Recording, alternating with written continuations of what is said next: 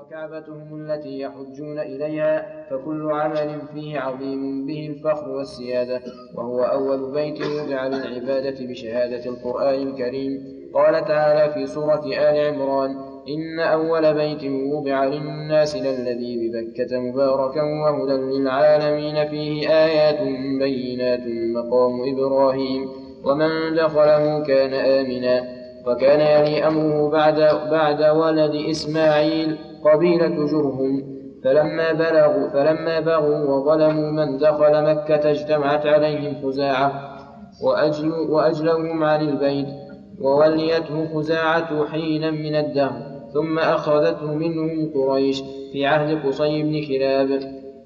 وبسببه أمنوا في بلادهم فكانت قبائل العرب تهابهم وإذا احتموا به كان حصنا أمينا من اعتداء العادين. وامتن الله عليهم بذلك في تنزيله فقال في سورة العنكبوت أولم يروا أنا جعلنا حرما آمنا ويتخطف الناس من حولهم. معيشته عليه السلام قبل البعثة. لم يرث عليه السلام من والده شيئا بل, بل ولد يتيما عائلا فاسترضع في بني سعد. ولما بلغ فاسترضع في بني سعد. ولما بلغ مبلغا يمكنه أن يعمل عملا كان يرعى الغنم مع إخوته من الرضاع في البادية. وكذلك لما رجع إلى مكة كان يرعاها لأهلها على قراريط على قراريط كما ذكر ذلك البخاري في صحيحه. ووجود الأنبياء في حال التجرد عن الدنيا ومشاغلها أمر لا بد منه لأنهم لو وجدوا أغنياء لألهتهم, لألهتهم الدنيا. وشغلوا بها عن السعادة الأبدية عن السعادة الأبدية. ولذلك ترى جميع الشرائع ولذلك ترى جميع الشرائع الإلهية. شرائع ولذلك ترى جميع الشرائع الإلهية متفقة على استحسان الزهد. متفقة. على استحسان الزهد فيها والتباعد عنها. وحال الأنبياء السالفين أعظم شاهد على ذلك. فكان أعظم شاهد على ذلك شاهد. أعظم شاهد على ذلك فكان عيسى عليه السلام أزهد الناس في الدنيا وكذلك كان موسى وإبراهيم وكانت حالتهم في صغرهم ليست سعة بل كلهم سواء. تلك حكمة بالغة أظهرها الله على أنبيائه ليكونوا نموذجا لمتبعيهم في الامتناع عن التكالب عن الدنيا. عن التكالب على الدنيا والتهافت عليها وذلك سبب البلايا والمحن. وكذلك رعاية الغنم فما من نبي إلا رعاها كما أخبر عن ذلك الصادق المصدوق في حديث البخاري. وهذه أيضا من بالغ الحكم. فإن الإنسان إذا استرعى إذا استرعى الغنم وهي أضعف البهائم سكن قلبه الرأفة واللطف تعطفا فإذا انتقل من ذلك إلى رعاية الخلق كان لما هذب أولا من الحدة من الحدة الطبيعية والظلم الغريزي فيكون في أعدل الأحوال. ولما شب عليه السلام كان يتجر وكان شريكه السائب ابن أبي السائب هذا شيء مشاهد أن رعاة الغنم ألين قلوبا وألطف وأرأف بخلاف رعاة الإبل فإنهم أشد غلظة وجفاء كما جاء ذلك عن النبي صلى الله عليه وسلم. أنه قال السكينة في أصحاب الغنم أو قال في رعاة الغنم والغلظة والشدة في الفدادين أصحاب الإبل. فلذلك كان من حكمة الله عز وجل أن جميع الأنبياء رعوا الغنم ليعرفوا كيف يدبرونها وكيف يصرفونها وكيف يمنعونها عما يضر وكيف يطلبون لها ما ينفع.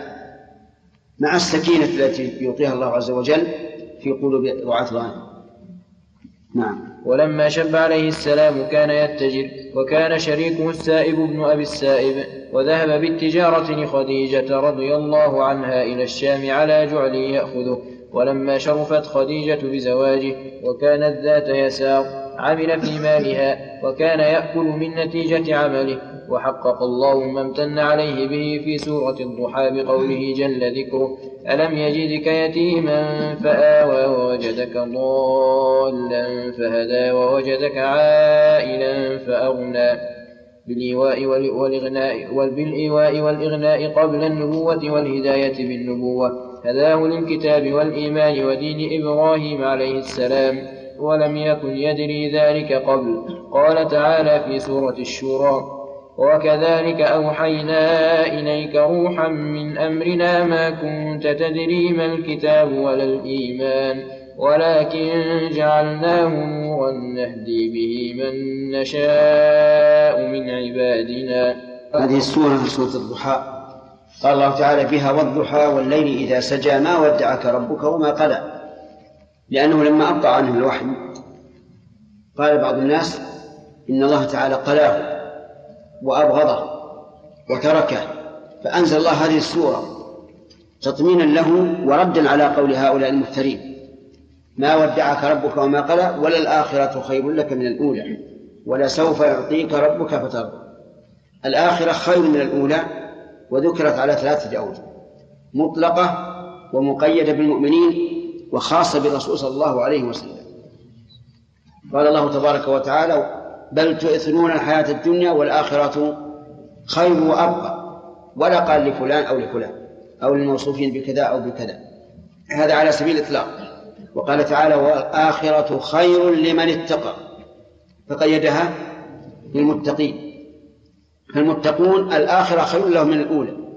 حتى في البرزخ وجودهم في البرزخ بعد الموت خير خير من وجودهم في الدنيا. أما الخاص فقال الله تعالى لرسوله صلى الله عليه وسلم وللآخرة خير لك من الأولى ولسوف يعطيك ربك فترضى. ثم برهن تبارك وتعالى على ذلك بقوله ألم يجدك يتيما فآوى؟ والاستفهام هنا للتقرير يعني قد وجدك يتيما فآوى ووجدك ووجدك ضالا فهدى يعني وجدك غير عالم قبل أن ينزل الله عليك الكتاب. فهدى أي هداك وهدى بك أيضا. وقوله ووجدك عائلا فأغنى أي فقيرا فأغناك.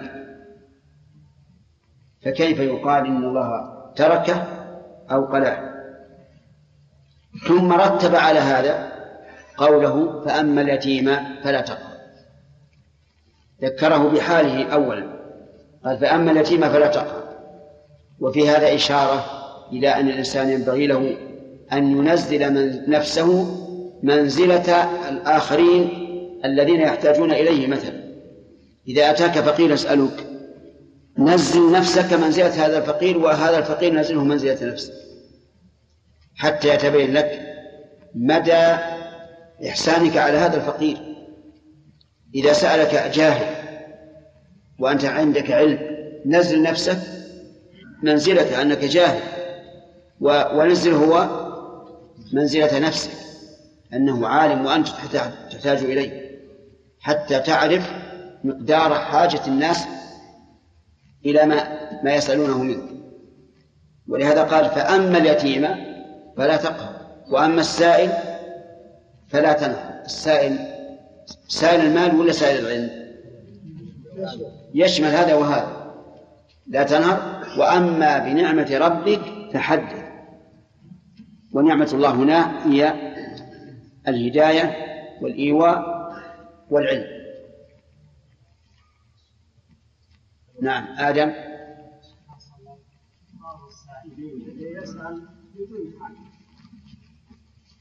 المال يعني؟ من من كمال الكرم أن يعطيه. إلا إذا خاف أن يفسده أن يغريه لسؤال الناس فهنا لا يعطيه ويكون هذا من باب المداواة والمعالجة. أما إذا كان لا يخشى هذا بحيث يكون هذا الرجل معروفا عند الناس بالكرم والناس يقصدونه وإذا أعطاهم لم يكن إغراء لهم بسؤال الآخرين فالأفضل أن يعطيهم. نعم.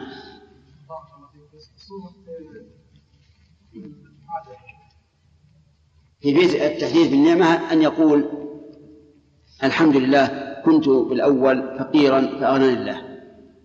كنت بالأول جاهلا فعلمني الله. كنت بالأول مريضا فشفاني الله. وما أشبه ذلك. يقصد بهذا الثناء على الله عز وجل. لا يقصد الفخر على عباد الله وإنما يقصد الثناء على الله. لله المثل الأعلى كما لو أن إنسانا أحسن إليك وذكرت للناس أنه أحسن إليك. فهذا مقصودك؟ الثناء على هذا الرجل الذي أحسن إليك. نعم. التعامل مع هؤلاء الذين يسألون في المساجد على أن بعضهم يغلب على الظن أنه لا يحتاج نعم. هذا أحسن شيء أن أن تنصحه. وتبين له أن أن السؤال من غير ضرورة حرام. هذا أحسن شيء. وإذا كان ولاة الأمر يعني يمنعون من هذا فأخبره.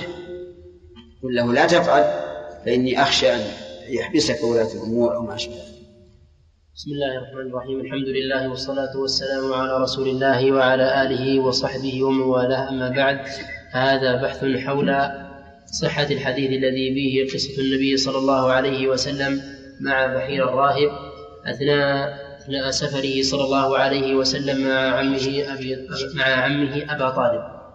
قال الإمام ابن القيم رحمه الله تعالى في زاد المعاد المجلد الأول صفحة 76 في معرض كلامه عن هذه الرحلة. قال وفي هذه الخرجة رآه بحير الراهب وأمر عمه أن لا يقدم به إلى الشام خوفا عليه من اليهود فبعثه عمه مع بعض غلمانه إلى مكة. ووقع في كتاب الترمذي وغيره أنه بعث معه بلالا وهو من الغلط الواضح فإن بلالا إذ ذاك, إذ ذاك لعله لم يكن موجودا وإن كان فلم يكن مع عمه ولا مع أبي بكر.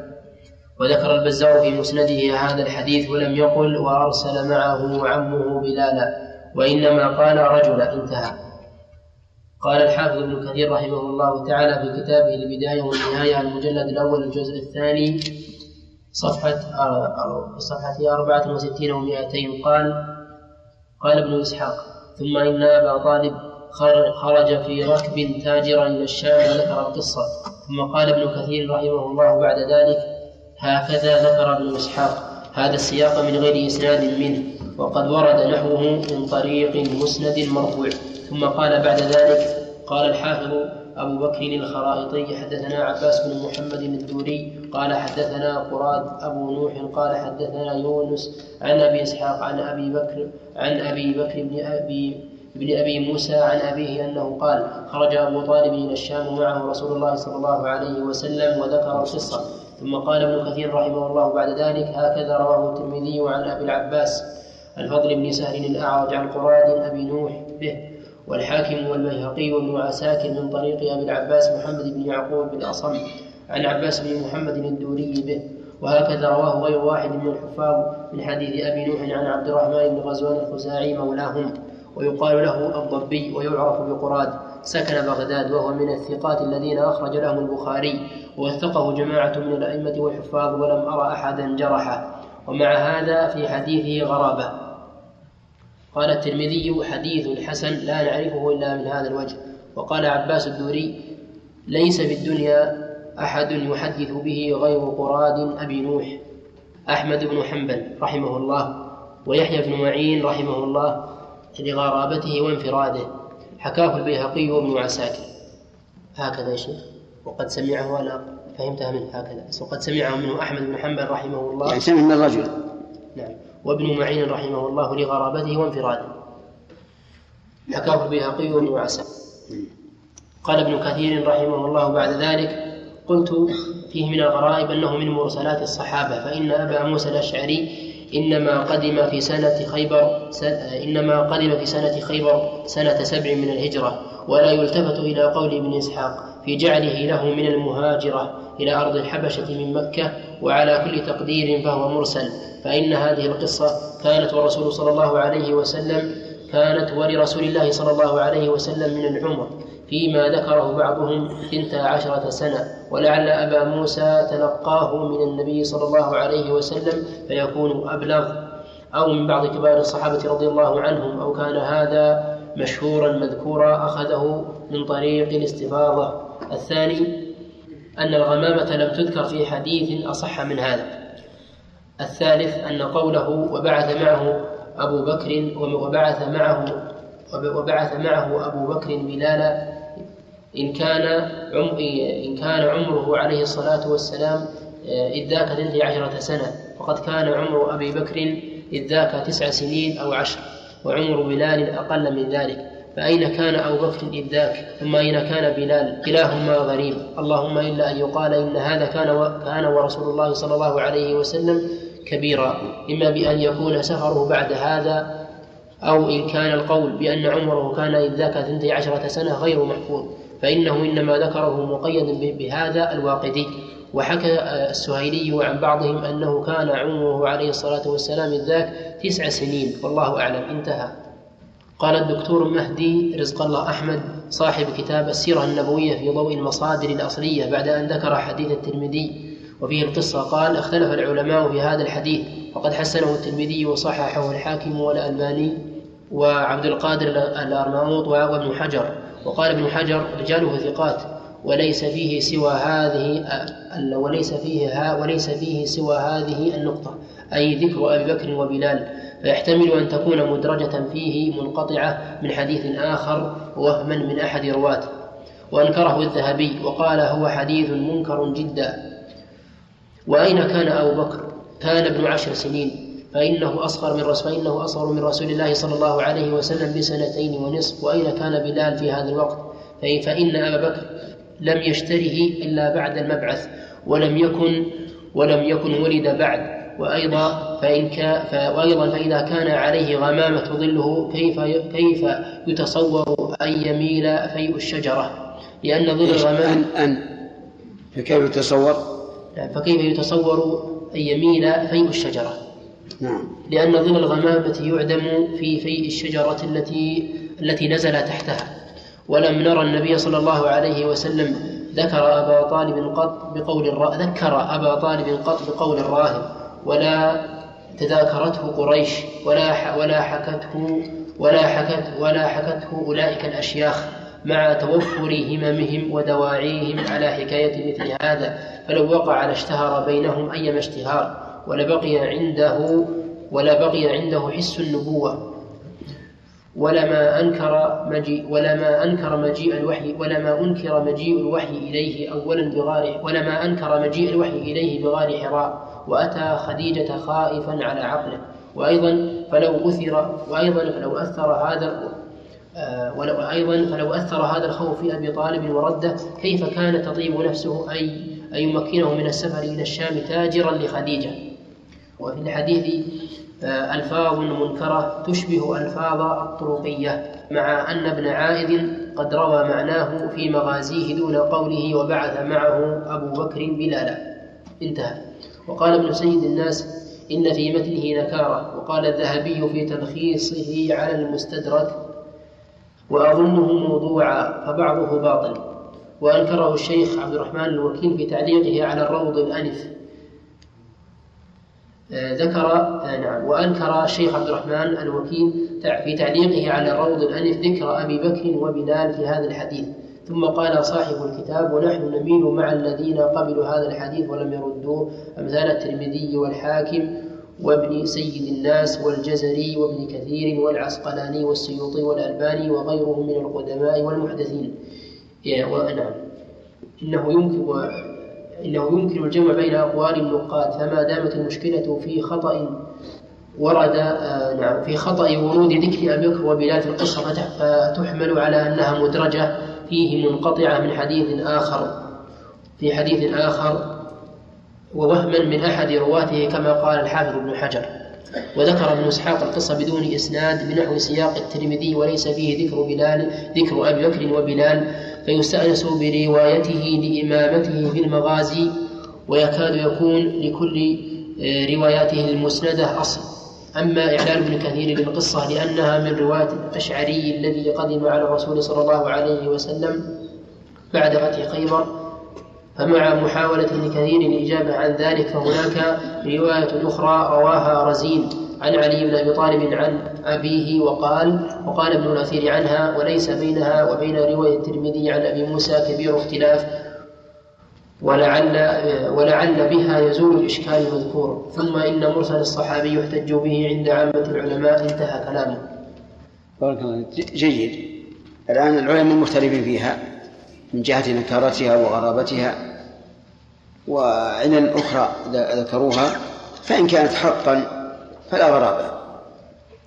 وإن لم نتيقن أنها ثابتة فليس من من من لوازم العقيدة أن نعتقدها.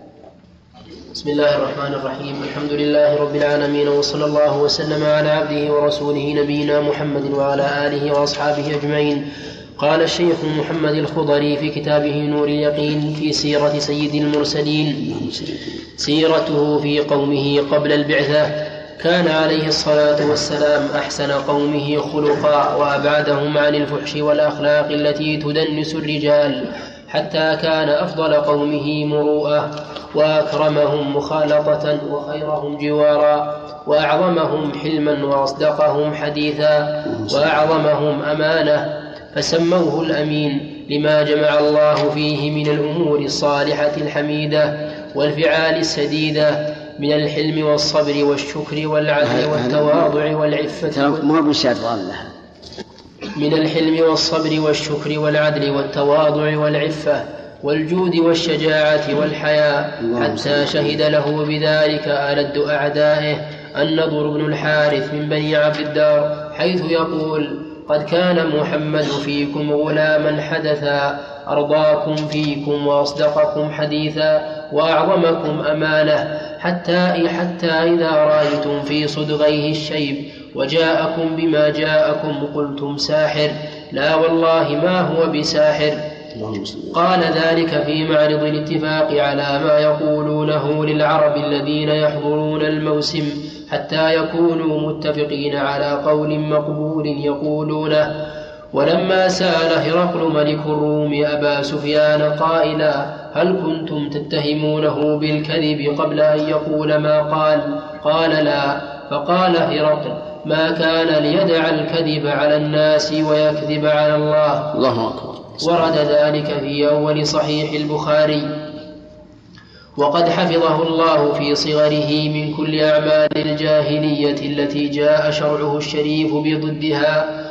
وبغضت إليه الأوثان بغضا شديدا حتى ما كان يحضر لها احتفالا أو عيدا مما يقوم به عبادها.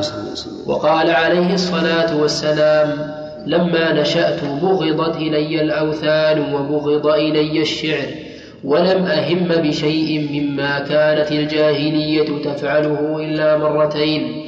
كل ذلك يحول الله بيني وبين ما أريد من ذلك. ثم, هم ثم ما هممت بسوء بعدها حتى أكرمني الله برسالته. قلت لغلام قلت ليلة لغلام كان يرعى معي. لو أبصرت لي غنمي حتى أدخل مكة فأسمر كما يسمر الشباب. فخرجت لذلك حتى جئت حتى جئت أول دار من مكة. أسمع عزفا بالدفوف والمزامير لعرس بعضهم. فجلست لذلك فضرب الله على أذني فنمت.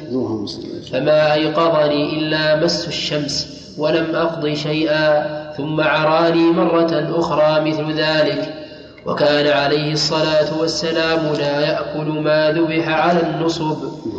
وحرم شرب الخمر على نفسه مع شيوعه في قومه شيوعا عظيما. وذلك وذلك كله من الصفات التي يحل الله بها أنبياء ليكونوا على تمام الاستعداد لتلقي وحيه.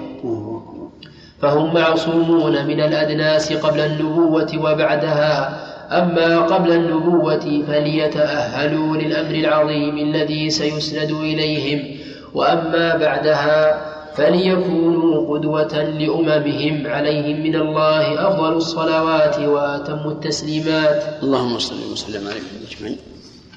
ما أكرمه الله به قبل النبوة أول منحة من الله ما حصل من البركات على آل حليمة الذين كان مسترضعا فيهم. فقد كانوا قبل حلوله بناديهم مجدبين. فلما صار بينهم صارت غنيماتهم تؤوب من مرعاها وإن أضراعها لتسيل لبنا. ويرحم الله البوصيري حيث يقول في هم فيه في همزيته وإذا سخر الإله ناسا لسعيد فإنهم سعداء. ثم أعقب ذلك ما حصل من شق صدره وإخراج حظ الشيطان منه. وليس هذا بالعجيب على قدرة الله تعالى. فمن استبعد ذلك كان قليل النظر لا يعرف من قوة الله شيئا. لأن خرق لأن خرق العادات للأنبياء ليس بالأمر المستحدث ولا المستغرب ومن المكرمات الإلهية تسخير الغمامة له في سفره إلى الشام. حتى كانت تظله في اليوم الصائف لا يشترك معه أحد في القافلة. كما روى ذلك ميسرة غلام خديجة الذي كان مشاركا له في سفره. وهذا ما حببه إلى خديجة حتى خطبته لنفسها وتيقنت أن له في المستقبل شأنا. ولذلك لما جاءته النبوة كانت أسرع الناس إيمانا به ولما تنتظر ولم تنتظر آية أخرى زيادة على ما علمته من مكارم الأخلاق وما سمعته من خوارق العادات. ومن منن الله عليه ما كان يسمعه من السلام عليه من الأحجار وال من الأحجار والأشجار. فكان إذ فكان إذا خرج لحاجته أبعد حتى لا يرى بناء. ويفضي إلى الشعاب وبطون الأودية فلا يمر بحجر ولا شجر إلا سمع. الصلاة والسلام عليك يا رسول الله. وكان يلتفت عن يمينه وشماله وخلفه فلا وخلفه فلا يرى أحدا. وقد حدث وقد حدث بذلك عن نفسه وليس في ذلك كبير إشكال. فقد سخر الله الجمادات للأنبياء قبله. فعصى موسى التقمت ما صنع سحرة فرعون بعد أن تحولت حية تسعى ثم رجعت كما كانت. ولما ضرب بها الحجر نبع منه الماء اثنتي عشرة عينا لكل سبط من أسباط بني إسرائيل عين. وكذلك غيره من الأنبياء سخر الله لهم ما شاء من أنواع الجمادات لتدل العقلاء على عظيم قدرهم وخطارة شأنهم. تبشير التوراة به. أنزل الله التوراة على موسى محتوية على الشرائع التي تناسب أهل ذاك الزمن ونوه فيها بذكر كثير من الأنبياء الذين علم الله أنه سيرسلهم. فمما جاء فيها تبشيرا برسولنا الكريم خطابا لسيدنا موسى عليه السلام. وسوف أقيم لهم نبيا مثلك من بين إخوتهم وأجعل كلامي في فمه ويكلمهم بكل شيء آمره به. ومن لم يطع كلامه الذي يتكلم به باسمي فأنا الذي ينتقم منه. فأنا فأما النبي الذي يجترئ علي بالكبرياء ويتكلم باسمي ويتكلم باسمي بما لم آمره به أو باسم آلهة أخرى فليقتل. وإذا أحببت وإذا أحببت أن تميز بين النبي الصادق والكاذب فهذه علامتك أن ما قاله ذلك النبي باسم الرب ولم ولم يحدث فهو كاذب يريد تعظيم نفسه ولذلك لا تخشه. ويقول اليهود إن هذه البشارة ليوشع بن نون خليفة موسى عليه عليه خليفة موسى عليه السلام مع أنهم كانوا ينتظرون في مدة المسيح نبيا آخر غير المسيح فإنهم أرسلوا ليوحنا المعمدان يحيى يسألونه عن نفسه فقالوا له أنت إيليا؟ فقال لا. فقالوا أنت المسيح؟ فقال لا. فقالوا أنت النبي؟ فقال لا. فقالوا ما, با ما بالك إذا تعمد؟ إذا كنت لست إيليا ولا المسيح ولا النبي فهذه تدل على أن التوراة تبشر بإيليا والمسيح ونبي لم يأت حتى زمن المسيح. ثم إن التوراة تقول في صفة النبي إنه مثل موسى وقد نصت في آخر سفر التثنية على أنه لم يقم في بني إسرائيل نبي مثل موسى.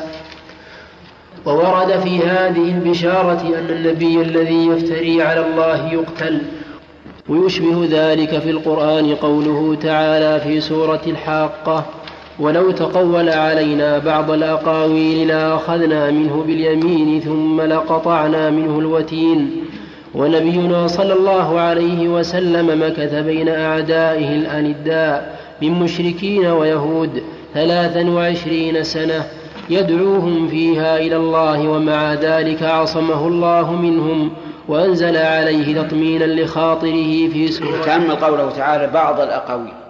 الأقاويل جمع. يقول لو لو تقول بعضا من هذه الأقاويل.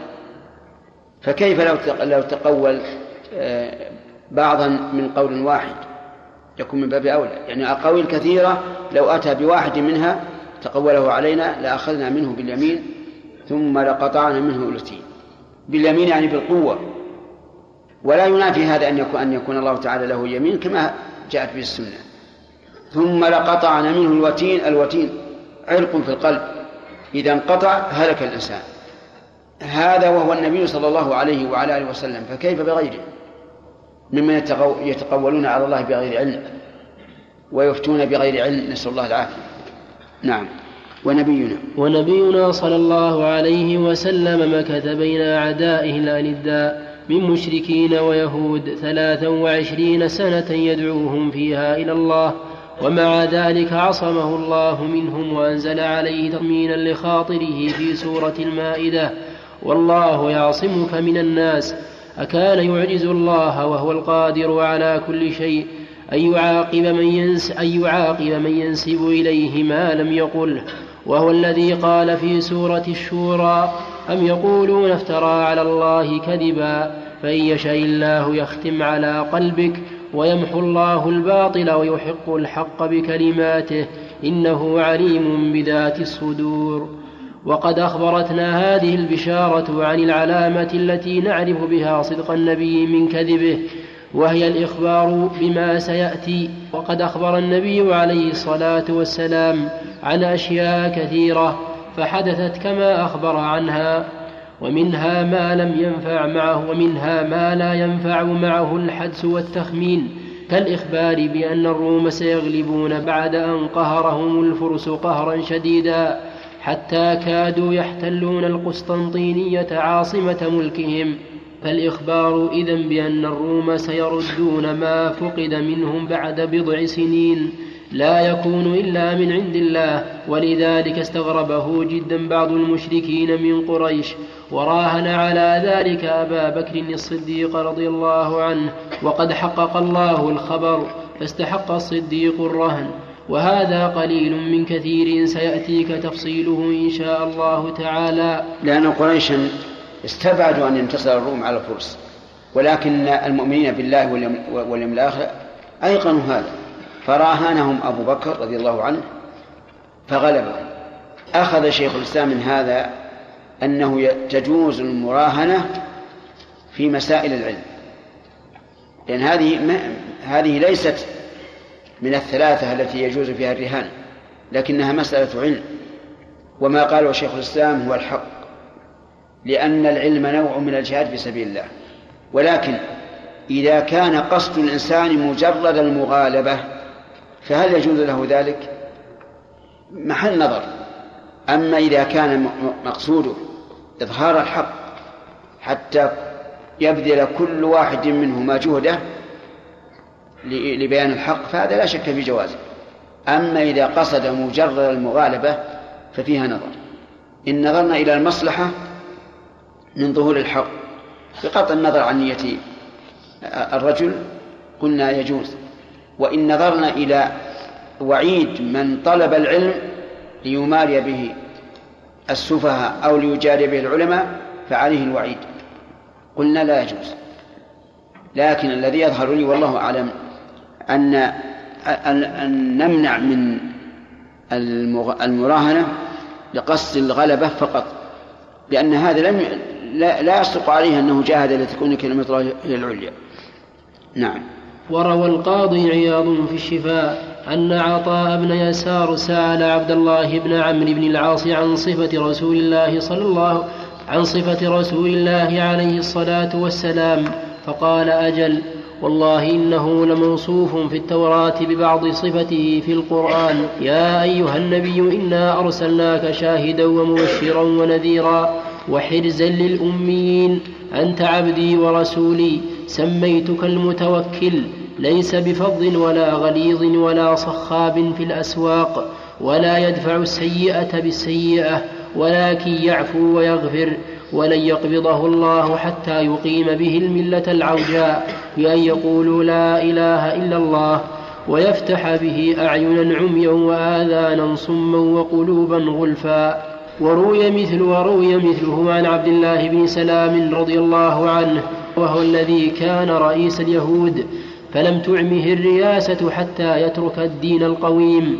وكذلك كعب الأحبار وفي بعض طرق الحديث ولا صخب في الأسواق ولا قوال للخنا أسدده لكل جميل وأهب له كل خلق كريم وأجعل السكينة لباسه والبر شعاره والتقوى ضميره والحكمة مقوله والصدق والوفاء طبيعته والعفو والمعروف خلقه والعدل سيرته والحق شريعته والهدى إمامه والإسلام ملته.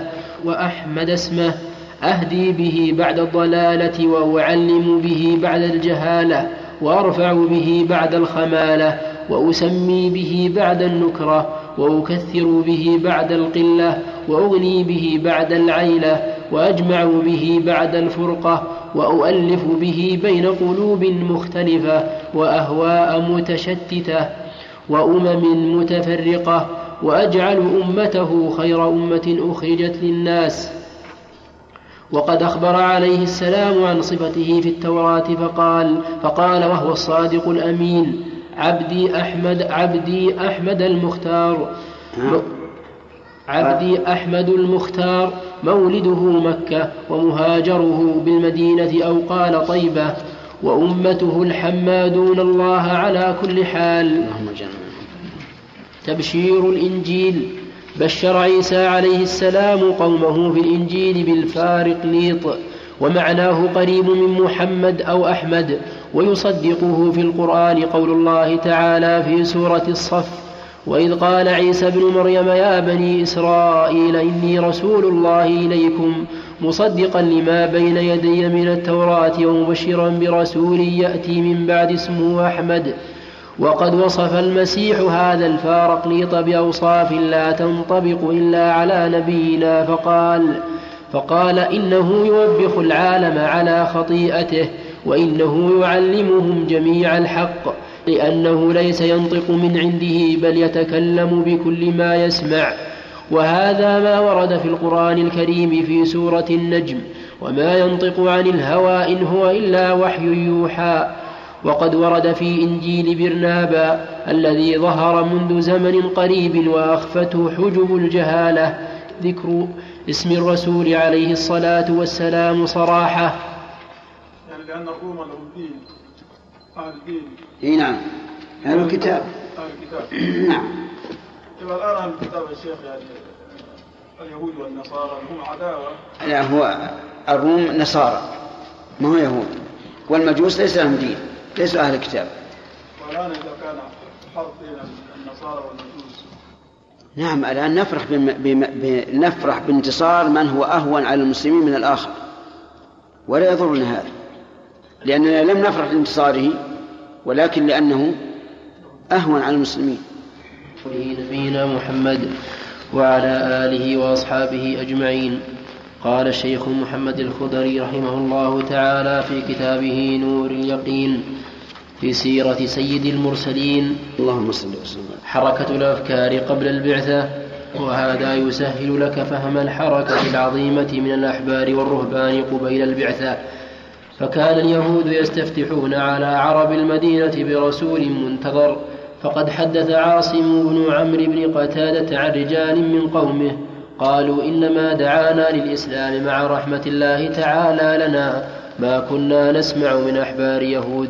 كنا أهل شرك وأصحاب أوثان وكانوا أهل كتاب عندهم علم ليس لنا وكانت لا تزال بيننا وبينهم شرور. فإذا نلنا من فإذا نلنا منهم بعض ما يكرهون قالوا لنا قد تقارب زمان نبي يبعث الآن. نقتلكم معه قتل عاد وإرم. فكثيرا ما نسمع ذلك منهم. فلما بعث الله رسوله محمدا أجبنا حين دعانا إلى الله وعرفنا ما كانوا يتوعدوننا به. فبادرناهم إليه فآمنا وكفروا. وإنما قال لهم اليهود نقتلكم معه قتل عاد وإرم. بسم الله الرحمن الرحيم. هذا مذكور في القرآن. قال الله تعالى ولما جاءهم رسول من عند الله مصدق لما معهم وكانوا من قبل يستفتحون على الذين كفروا. فلما جاءهم ما عرفوا كفروا به. وسبب ذلك الحسد لأن محمدا صلى الله عليه وعلى آله وسلم من بني إسماعيل واليهود من بني إسرائيل. من بني إسرائيل. هكذا قيل. وفي نفسي من هذا قلق أنه أن سبب ذلك الحسد لأنهم يعرفون في التوراة أن محمد صلى الله عليه وسلم يبعث من العرب. فكيف يقال إنهم كفروا به حسدا؟ تعليمكم أن لأن محمد عليه الصلاة والسلام مذكور في التوراة والإنجيل؟ معروف. المهم أن أننا لا, لا يعني أشك أن ذلك من أجل الحسد لأنهم عرب. اللهم إلا إذا كان لما رأوا إقبال الناس عليه حسدوه لا لأنه من بني إسماعيل ولكن لأن الناس أقبلوا عليه وآمنوا به حسدوه. نعم. وإنما قال لهم اليهود نقتلكم معه قتل عاد وإرم لأن من صفته عليه الصلاة والسلام في كتبهم أن هذا النبي يستأصل المشركين بالقوة ولم يكونوا يظنون أن الحسد والبغي سيتمكنان من أفئدتهم فينبذون الدين القيم فيحق عليهم العذاب في الدنيا والآخرة. وكان أمية بن أبي الصلت المتنصر العربي كثيرا ما يقول إني لأجد في الك... المتنصر العربي كثيرا ما يقول إني لأجد في الك... إني لأجد في الكتاب صفة نبي يبعث في بلادنا. وحدث عندكم الكتب ولا الكتاب؟ الكتب. إني لا أجد في الكتب صفة نبي يبعث في بلادنا. وحدث سلمان الفارسي رضي الله عنه عن نفسه أنه صحب قسيسا فكان يقول له يا سلمان إن الله سوف يبعث رسولا اسمه أحمد. يخرج من جبال تهامة. علامته أن يأكل الهدية ولا يأكل الصدقة. وهذا الحديث كان من أسباب إسلام سلمان. ولما راسل عليه الصلاة والسلام ملوك الأرض لم يهن كتابه إلا كسرى الذي ليس عنده علم من الكتاب. وأما جميع ملوك النصارى كالنجاشي ملك الحبشة والمقوقس ملك مصر وقيصر ملك الروم فأكرموا وفادة رسله ومنهم من آمن كالنجاشي. ومنهم من رد ردا لطيفا وكاد يسلم لولا غلبة الملك كقيصر ومنهم من هادى كالمقوقس ولم يكن عليه ولم يكن عليه السلام في قوة يرهب بها هؤلاء الملوك. اللهم ما ذاك إلا لأنهم يعلمون أن المسيح عليه السلام بشر برسول يأتي من بعده ووافقت صفات رسولنا ما عندهم. فأجابوا بالتي هي أحسن. وأما ما سمع من الهواتف والكهان قبيل زمنه فهو ما لا يدخل تحت حصر وليس بعد ما ذكرته لك زيادة لمستكثر. ومع ذلك كله فالأعمال التي جاد الله بها على يديه والأقوال التي آتانا بها أعظم مقوي لحجته ومؤيد لدعوته. وسيأتي عليك بيان ذلك كله بأجلى بيان فتأمله ترشد. هداك الله إلى الصراط السوي. بدء الوحي. لما بلغ عليه الصلاة والسلام سن الكمال وهي أربعون سنة أرسله الله للعالمين بشيرا ونذيرا ليخرجهم من ظلمات الجهالة إلى نور العلم. وكان ذلك في أول فبراير سنة عشر وستمائة من الميلاد كما أوضحه المرحوم محمود باشا الفلكي. من ظلمات الجهالة إلى نور العلم الصواب أن هذا أعم فهو من نور الجهالة إلى نور العلم ومن ظلمة الشرك إلى نور الإيمان ومن ظلمة الأخلاق والمعاملة إلى نور أحسن الأخلاق والمعاملة فهو أعم مما قال. وكان ذلك في أول فبراير سنة عشر وستمائة من الميلاد كما أوضحه المرحوم محمود باشا الفلكي. تبين بعد دقة البحث أن ذلك في سبع عشر في سبعة عشر رمضان سنة ثلاث عشرة قبل الهجرة وذلك يوافق يوليو سنة عشر, سنة عشر وستمائة. وأول ما بدأ به الوحي الرؤيا الصادقة. فكان فكان لا يرى رؤيا إلا جاءت مثل فلق الصبح. وذلك وذلك لما جرت به عادة الله في خلقه من التدريج في الأمور كلها حتى تصل إلى درجة الكمال.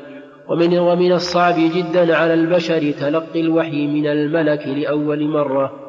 ثم حبب ثم حبب إليه عليه الصلاة والسلام وإذا نظرت إلى هذه المدة من الربيع إلى إلى رمضان وجدتها ستة أشهر وإذا نسبت ستة أشهر إلى زمن النبوة ثلاث وعشرين سنة صارت هذه جزءا من ستة وأربعين جزءا.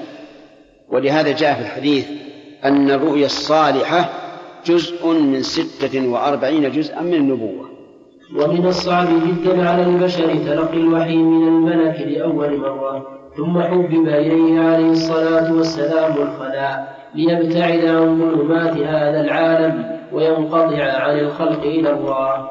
فإن في العزلة صفاء السريرة وكان يخلو بغار حراء فيتعبد فيه الليالي نوات العدد. فتارة عشرا وتارة أكثر إلى شهر. وكانت عبادته على دين أبيه إبراهيم عليه السلام ويأخذ لذلك زادا فإذا فرغ رجع إلى خديجة, إلى خديجة فيتزود لمثلها حتى جاءه الحق وهو في غار حراء.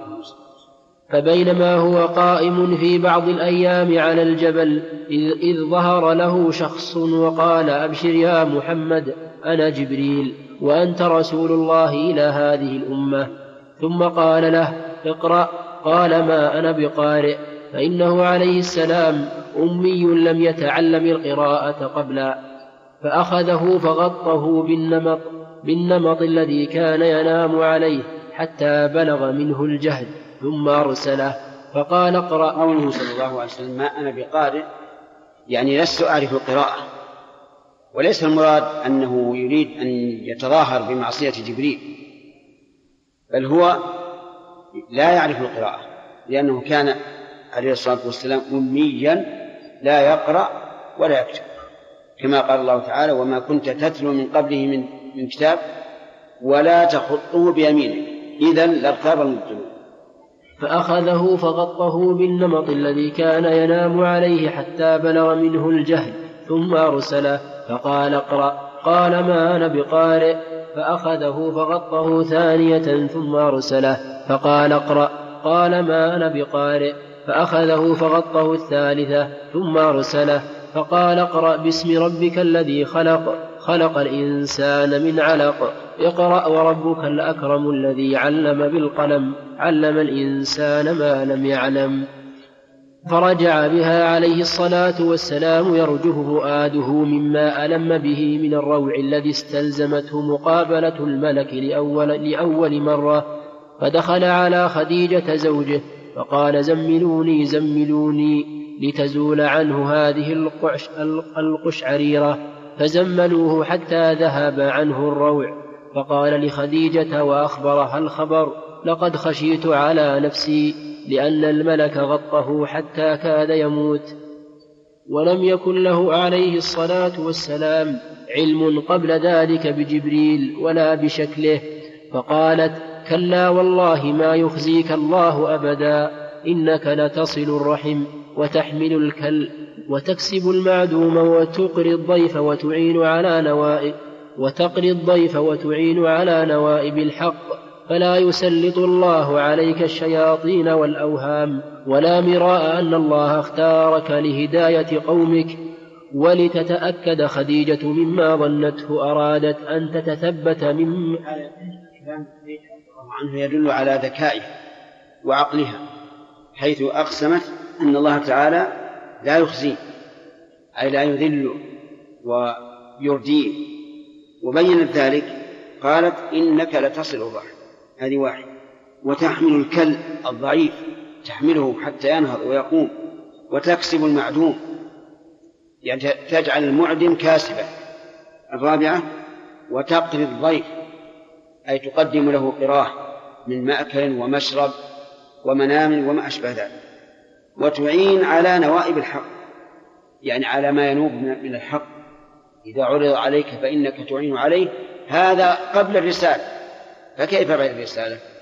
فدل فاستدلت بهذه الخصال الحميدة على أن الله تعالى لا يحصي وما وما ذكرت إن الله لا يحصيه أعني فراسته هل وقعت كذلك؟ نعم وقعت بلا شك. وهذا يدل على أن الإنسان إذا كان على كرم أخلاق فإن هذا عنوان سعادته وأن الله سبحانه وتعالى لا يخزيه نسأل الله يجعلنا وإياكم منه. ولتتأكد خديجة مما ظنته وأرادت أن تتثبت ممن لهم علم بحال الرسل ممن اطلعوا على كتب الأقدمين فانطلقت به حتى أتت ورقة بن نوفل ابن عم خديجة وكان امرأ قد تنصر في الجاهلية وكان يكتب الكتاب العبراني فيكتب من الإنجيل بالعبرانية ما شاء الله أن يكتب. وكان شيخا كبيرا قد عمي فقالت له خديجة يا ابن عم اسمع من ابن أخيك. فقال يا ابن أخي ماذا ترى؟ فأخبره عليه الصلاة والسلام خبر ما رأى. فقال له ورقة هذا الناموس الذي نزل الله على موسى. لأنه يعرف أن رسول الله إلى إلى أن إلى أن رسول الله إلى لأنه يعرف أن رسول الله إلى أنبيائه هو جبريل. ثم قال يا ليتني فيها جذعا شابا جلدا إذ يخرجك قومك من بلادك التي نشأت بها لمعاداتهم إياك وكراهيتهم لك. حينما تطالبهم بتغيير اعتقادات وجدوا عليها آباءهم فاستغرب عليه الصلاة والسلام ما نسب لقومه مع ما يعلمه من حبهم له لاتصافه بمكارم الأخلاق وصدق القول حتى سموه الأمين. وقال أو مخرجيهم؟ قال لم يأت رجل قط بمثل ما جئت به إلا عودي. وقد نطق بذلك القرآن الكريم. قال تعالى في سورة إبراهيم وقال الذين كفروا لرسلهم لنخرجنكم من أرضنا أو لتعودن في ملتنا. ولتمام تصديق ورقة برسالة الرسول الأكرم عليه الصلاة والسلام قال وإن يدركني يومك أنصرك نصرا مؤزرا. معضدا ثم لم يلبث ورقة أن توفي. ولهذا يمكن أن نقول أول إن أول مؤمن به بعد النبوة. بعد النبوة لا بعد الرسالة هو ورق. لأن هذا يدل على إيمانه. لكن بعد النبوة. أما أول من آمن به بعد الرسالة فهو أبو بكر رضي الله عنه. اللهم صل وسلم عليه. اللهم اجمعنا به في جنات النعيم. بعضهم عده من الصحابة وقال إنه منهم. بعضهم قال لا لأنه لم لم يدرك الرسالة. كفى به فخرا أنه أيد الرسول في هذه الحال حرجا قال الشيخ محمد الخضري رحمه الله تعالى في كتابه نور اليقين فترة الوحي وفتر الوحي مدة لم يتفق عليها المؤرخون وأرجح أقوالهم فيها أربعون يوما ليشتد شوق الرسول للوحي وقد كان فإن الحال اشتد به عليه الصلاة والسلام حتى صار كلما أتى ذروة جبل بدا له أن يرمي نفسه منها حذرا من قطيعة الله له حذرا من قطيعة الله له بعد أن أراه نعمته الكبرى وهي اختياره لأن يكون واسطة بينه وبين خلقه. فيتبدى له الملك قائلا أنت رسول الله حقا. فيطمئن خاطره ويرجع عما عزم عليه حتى أراد الله أن يظهر للوجود نور الدين فعاد إليه الوحي. عود الوحي. فبينما هو يمشي إذ سمع صوتا من السماء فرفع إليه بصره. فإذا الملك الذي جاءه بحراء جالس بين السماء والأرض فرعب منه لتذكر ما فعله في المرة الأولى.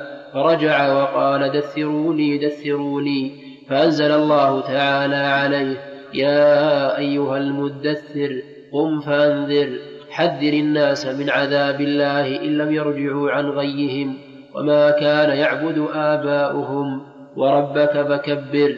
خصه بالتعظيم ولا تشرك معه في ذلك غيره وثيابك فطهر لتكون مستعدا للوقوف بين يدي الله إذ لا يليق بالمؤمن أن يكون مستقدرا نجسا. وبه استدل الفقهاء على وجوب طهارة الثوب. وقيل إن المراد بقوله ثيابك فطهر لباس التقوى يعني طهرها من الأردان والأقدار بالمعاصي والظاهر أنها تشمل هذا وهذا الثياب الحسية والمعنوية. والرجز فاهجر أي اهجر أسباب الرجز وهو العذاب بأن تطيع الله وتنفذ أمره.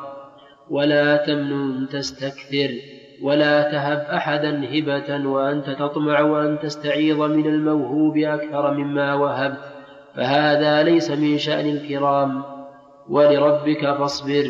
على ما سيلحقك من أذى قومك حينما تدعوهم إلى الله. قوله تبارك وتعالى والرجز فاهجر ورب واللي قبله وربك فكبر وثيابك فطهر. ألف هذه قالوا إنها أتي بها لتحسين اللفظ لأن ما سبقها مفعول به. و وفي غير القرآن لو حذفت وقيل ربك كبر ثيابك طهر الرجة الرجز اهجر صح واستقام الكلام. لكن هذا لتزيين اللفظ حتى يكون سهلا على اللسان ومقبولا لدى الآذان. وقوله لا تمنن تستكثر لا تمن على أحد بشيء من أجل أن يرد عليك أكثر.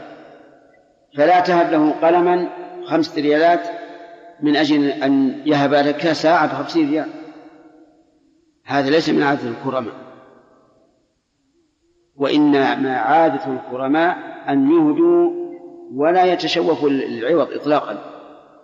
لكن لو أن المهدى إليه عاورك بمكافأتك بما هو أكثر بدون نية منك فهذا جائز.